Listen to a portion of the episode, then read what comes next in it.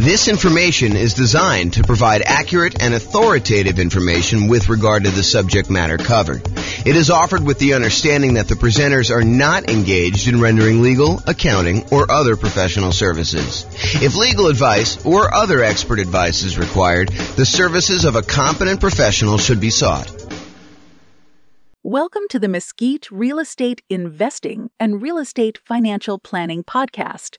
Learn all about investing in real estate in Mesquite, Texas, with a combination of real estate financial planning and modeling with numbers specific to Mesquite, plus syndicated, more generalized recordings of live and pre recorded real estate investing classes, not all of them specific to Mesquite.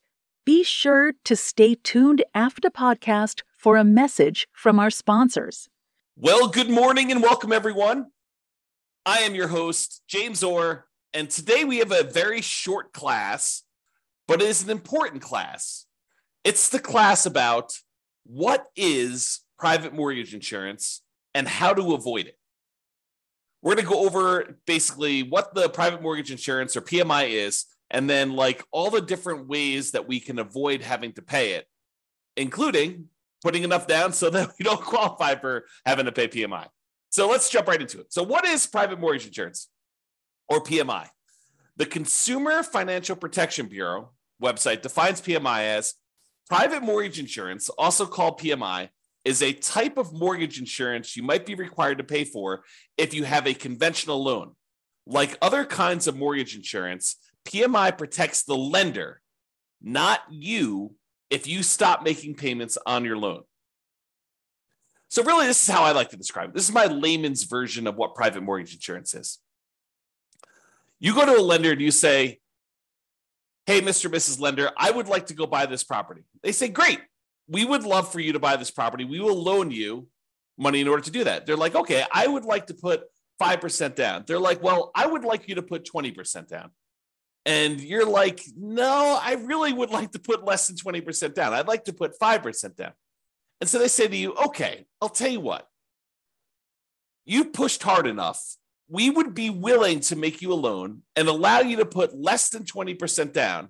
However, we're concerned that if you decide for whatever reason something happens to you or the world falls apart, that you may stop paying on this mortgage and walk away. And if you do that and you only put 5% down, we could lose money.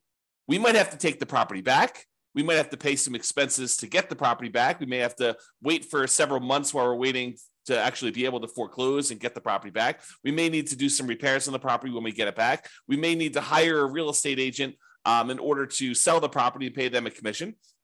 We may need to, um, you know, hire our attorneys to do the foreclosure. So we might have some pretty significant expenses, and we're concerned if that does happen, then having five percent of equity in the property might not allow us to get all of our money back. In other words, we could not walk away with 95% of the property value should you be, you know, like like um should you default on the loan and we have to foreclose and get it back. So I'll tell you what we're willing to do. If you go pay this third party company, this insurance company, and this insurance company is going to protect us in case you default and we end up losing money on the deal, then we will go ahead and accept your 5% down payment.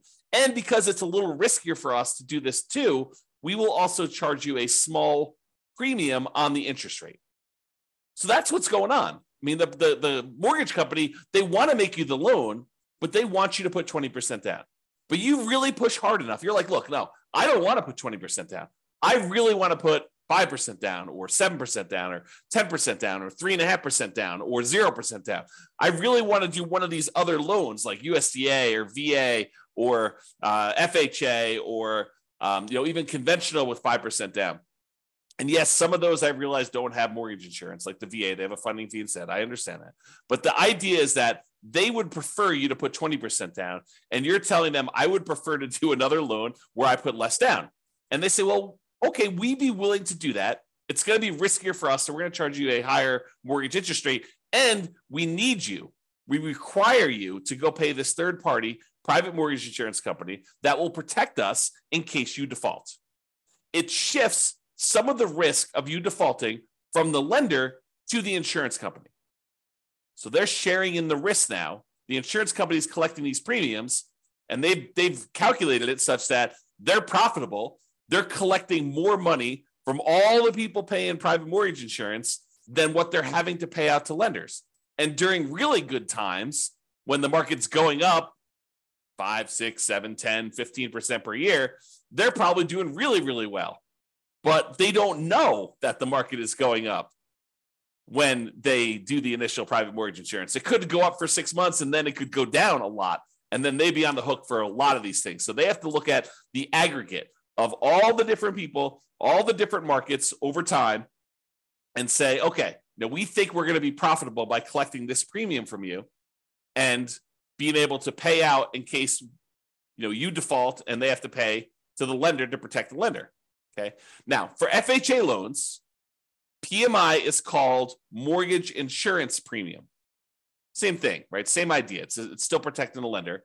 Um, they have they have an upfront version, and then they have both an and in addition to that, they have an annual version. So the upfront one is called, as you might have guessed, upfront mortgage insurance premium. That's the one you pay when you get your loan. There's a fee you pay when you get the loan up front. Plus, there's an annual, usually paid monthly, mortgage insurance premium, MIP, on FHA loans. For conventional financing, it's just called PMI, private mortgage insurance. Okay. Now, how do you avoid it? The really simple way is put down 20%. I'm going to go over some other things we can we can use to avoid it. But remember what we how we discussed this, right? The lender says, "Look, I would love to make you a loan, but I would require 20% down." And you're like, "No, I would rather not put 20% down." And they're like, "Okay, you pushed hard enough. I would be willing to give you this loan for less than 20% down, but you will have to get this private mortgage insurance." Well, one way to not have to pay PMI is put 20% down. Okay. Now, there's some other ways to do it, too. Um, I, but I, I do want to comment on this 20% down idea. There is a belief out there, and it's a belief I'm working hard to help people understand the nuances to it because it's not always 100% true. But there's a belief out there that, look, I want to go put down this minimal amount. I want to get maximum leverage. I want to get the maximum return I can get on this very small down payment that I'm making. And it is true that when you do put less down, it amplifies returns. Honestly, it amplifies returns in both directions. If you have negative cash flow, it amplifies that negative cash flow return, which is negative. And if you put less down, it also amplifies any type of things that go against you. Like if property values happen to go down, that gets amplified too. So it's an amplified return, not always a better return. Subtle point. Okay. Now, so a lot of investors want to put minimal amount down in order to be able to make these investments. And I think the other reason why is they think to themselves, look, I'm going to put this small amount down and I'm going to be able to buy more properties, have a bigger asset base, get to my financial independence goal faster by having more properties acquired quicker. And what's interesting is that is not always true.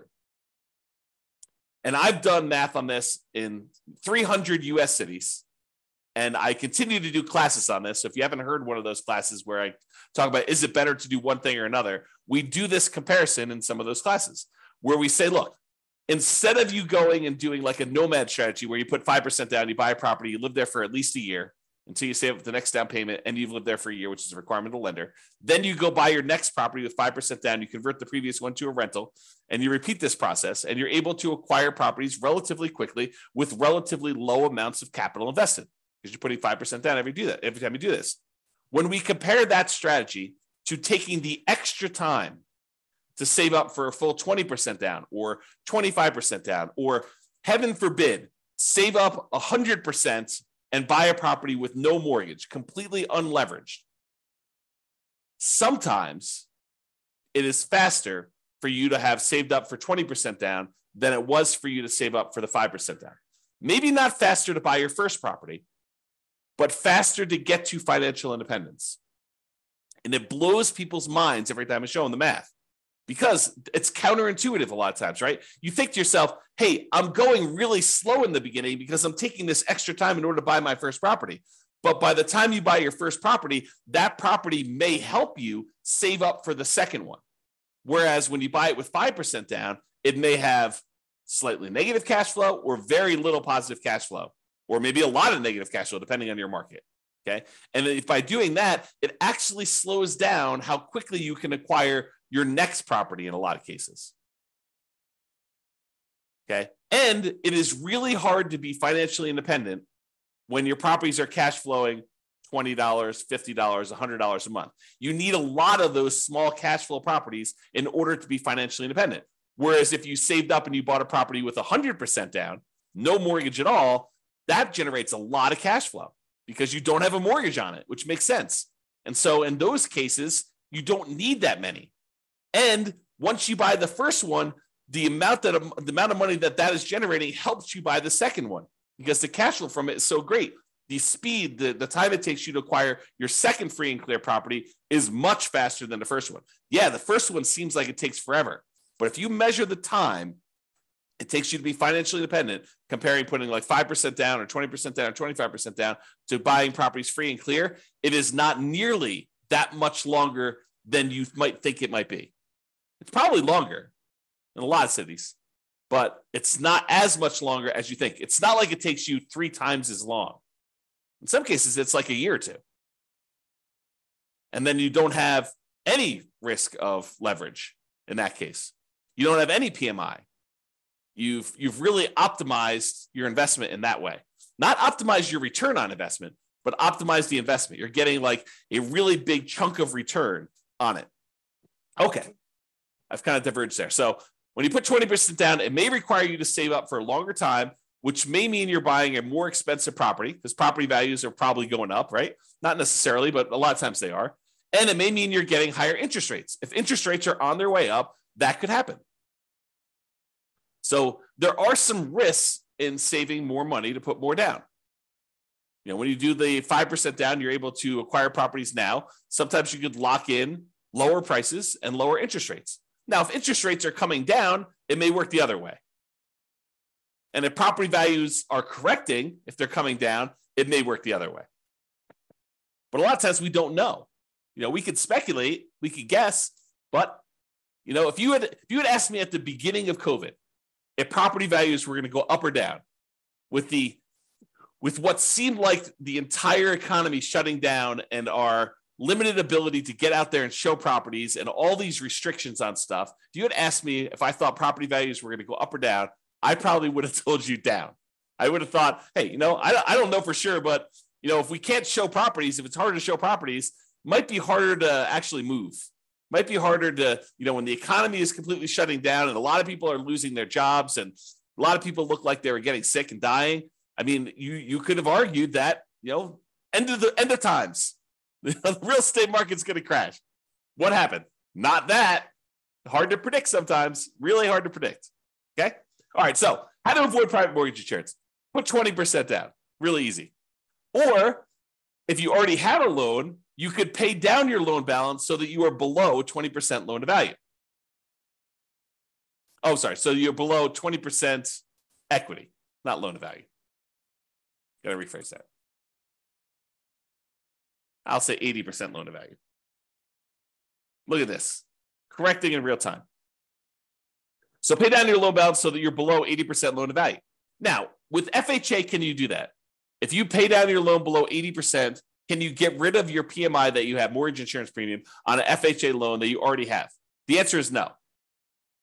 FHA is one of those loans where you have to pay it off. You have to either refinance or sell the property in order to get rid of uh, your mortgage insurance premium. There are some exceptions. You know, if you go look at the FHA matrix, you can put enough down, and there's some things that can happen where you do that. But if you're putting three and a half percent down to get an FHA loan, which is probably the the majority of folks on here, especially if they're buying you know duplex, triplex, or fourplex, they're trying to minimize their amount down, then paying down to an 80% loan to value either organically, just with natural mortgage payments, or putting extra money into the deal to try to get below 80% with FHA loan, you're not going to be able to do that.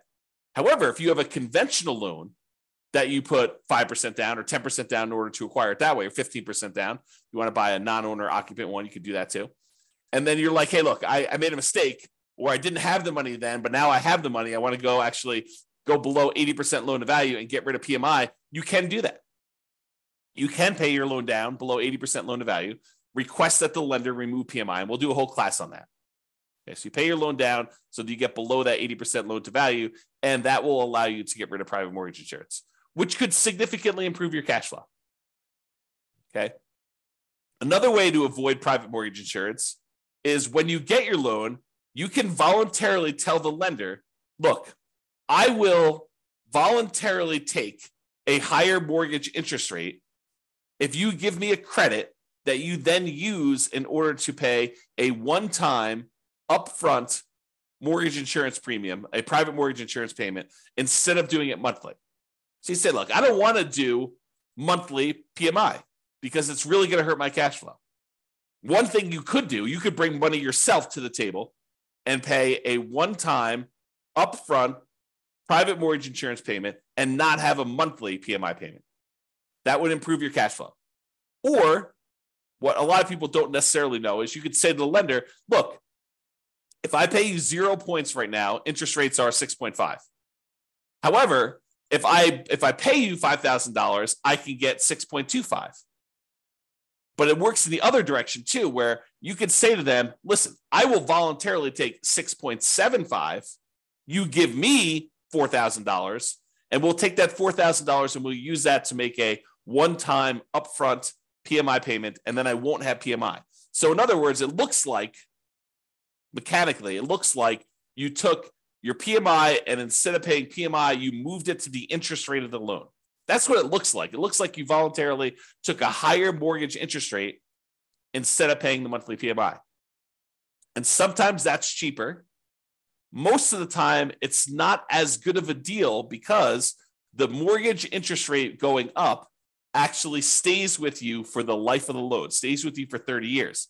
Whereas the mortgage insurance premium, the PMI that you're paying, the monthly pay, the monthly payment you're paying for private mortgage insurance usually will go away once you drop below 80% loan to value.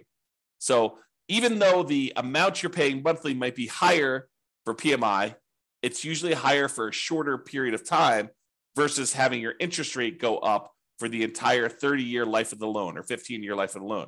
Usually you pay down below that 80% sooner, and that PMI would then go away. So you got to do the math and calculate how long am I holding this property? And does it make sense for me to pay this PMI, a higher PMI for a shorter period of time, or to take it all in the interest rate forever? And if you're getting rid of the loan, it may not matter, right? If you said, look, I'm only buying this property, I'm only going to hold it for two years, then I'm out, you can make a decision based on that. But be careful. Sometimes plans change. Sometimes we all say, hey, I'm only going to hold this property for three years. And then we're like, nope, this is an amazing property. I'm holding it forever. Man, I wish I hadn't done this. Uh, you know, PMI and the, the mortgage interest rate instead. I, I wish I would have just done the PMI. But sometimes it's hard to know in advance. Or sometimes we think we're going to hold the property forever and something in our life changes and we have to liquidate all of our properties you have a divorce, you have some medical issue come up, you know, your kid needs money for whatever, you have to pay a ransom. I mean, who knows, right? Any of that, any of those things could happen. All right, so how to avoid private mortgage insurance? You could get a loan that doesn't have PMI. For example, that that VA loan. A VA loan technically doesn't have PMI. There's no monthly insurance premium, private mortgage insurance premium on a VA loan. Instead, what they have is a funding fee upfront. It's sort of like that lump sum upfront private mortgage insurance payment, except they don't call it that. They call it a VA funding fee because the VA guarantees the loan. What they do instead is they collect this big funding fee, and then if people default, they use all the funding fees they've collected in order to protect the lender. That's what they do. That's I mean, this is how the math works. Okay. Or the final one I have on my list: how to avoid private mortgage insurance. Do creative financing type deals owner financing, subject to lease options, installment land contracts, you know, like all those, t- that whole family of the creative financing deals, do those where they do not have PMI. Because if you go to an owner of a property and they own their property free and clear, and you negotiate with them that you're only going to put 5% down in order to buy their property, are they required to charge you private mortgage insurance? No, it's negotiated. And I think a lot of them wouldn't even know to charge you private mortgage insurance.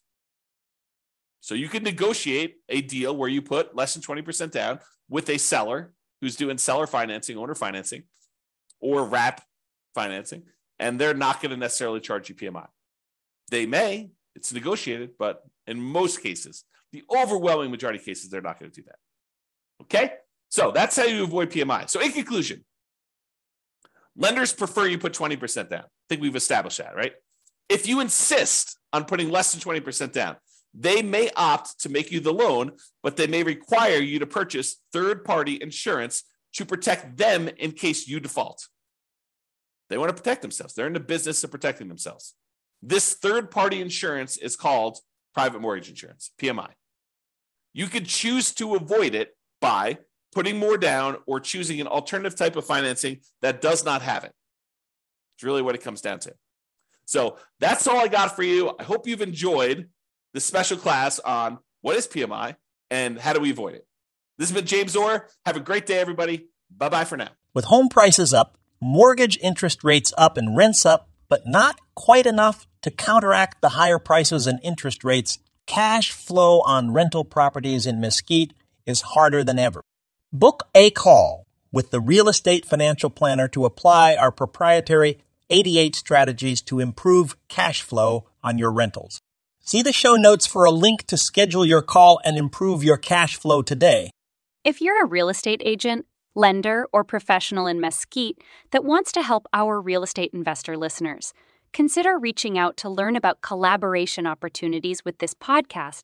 We'd love to add more value to our listeners by having you assist our investors buy, sell, and finance their real estate investments. See the show notes to schedule a call to discuss collaboration opportunities.